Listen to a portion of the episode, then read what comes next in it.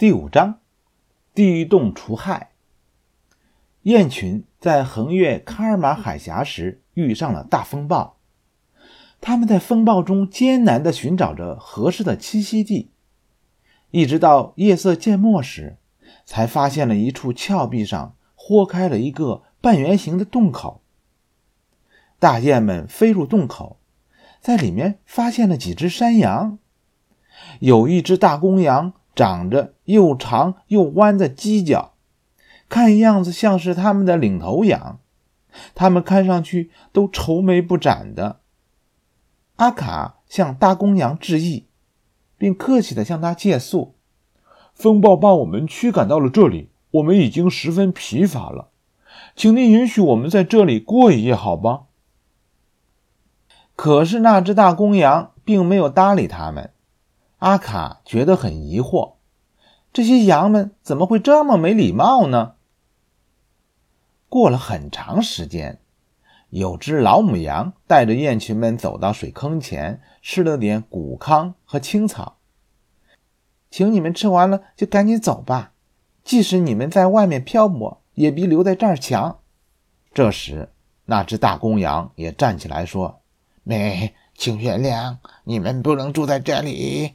这里实在是太危险了，阿卡十分奇怪，便一再追问原因。公羊叹了口气，说出了实情。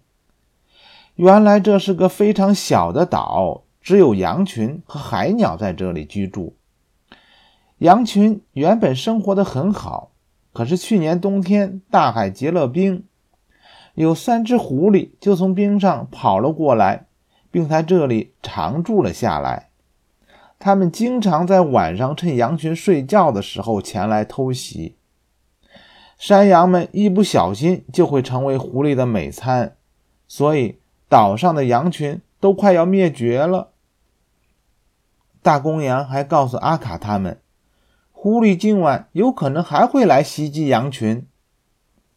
阿卡犹豫不决，外面风暴太大，留在洞里又会碰上狐狸。尼尔斯见状，自告奋勇去放哨。夜深了，尼尔斯坐在洞口的一块大石头上守卫着。不知过了多久，他的耳机忽然响起了利爪在石头上抓挠的声音。尼尔斯看到有三只狐狸爬上了悬崖，他决心为山羊们除害。于是他急忙奔进洞里，用力把公羊摇醒，并迅速地骑到了公羊背上。快起来，往前冲，我们要叫狐狸尝尝厉害，尼尔斯说道。尼尔斯端坐在公羊背上，看准了正悄悄溜进来的狐狸，他指挥大公羊猛地将头朝前用力一顶，就把第一只狐狸顶回了洞口。朝左边冲！尼尔斯把公羊的大脑袋搬到正确的方向，公羊用犄角狠狠一戳，击中了第二只狐狸的腰侧。那只狐狸一连翻了好几个筋斗，才稳住身子站了起来。狐狸吃到了苦头，只好匆匆逃走了。第二天，大公羊驮着尼尔斯在岛上四处转悠。尼尔斯在山顶上看到了嫩绿的草地，望见了蓝色的大海。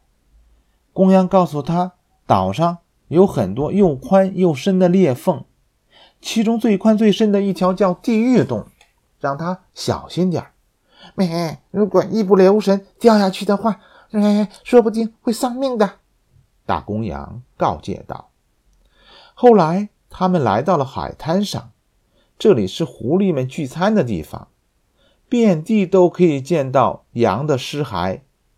尼尔斯十分气愤，决心要帮助不幸的羊群。他想出了一个主意。过了不久，就见莫顿驮着尼尔斯来到了宽阔的山顶上，雪白的雄鹅很是惹人注目。他们越过山顶的平地，朝地狱洞那个大豁口那边去了。雄鹅莫顿的行动很迟缓，仿佛在风暴中受了伤，走起来一瘸一拐的。这种情形被三只狐狸看见了，他们决定偷袭雄鹅。他们慢慢地靠近雄鹅，雄鹅似乎毫无察觉。当狐狸快要走近雄鹅时，雄鹅才发现了，它试着拍打了几下翅膀，但是怎么也飞不起来，只好一瘸一拐地拼命往前跑。狐狸见状，断定莫顿不能飞了，于是他们更加胆大了，在后面快步地追赶雄鹅。莫顿径直朝那个大豁口跑过去，他来到豁口边上，翅膀一挥就飞了过去。就在这时，他们听见身后传来疯狂的号角和利爪抓挠岩石的声音，随后又听见身体坠到谷底的沉重的响声。他们回头一看，狐狸不见了。尼尔斯开心地拍拍莫顿的脖颈，干得不错。岛上的羊儿们听到狐狸掉进第一洞的消息，都欣喜不已。大公羊直夸尼尔斯聪慧过人。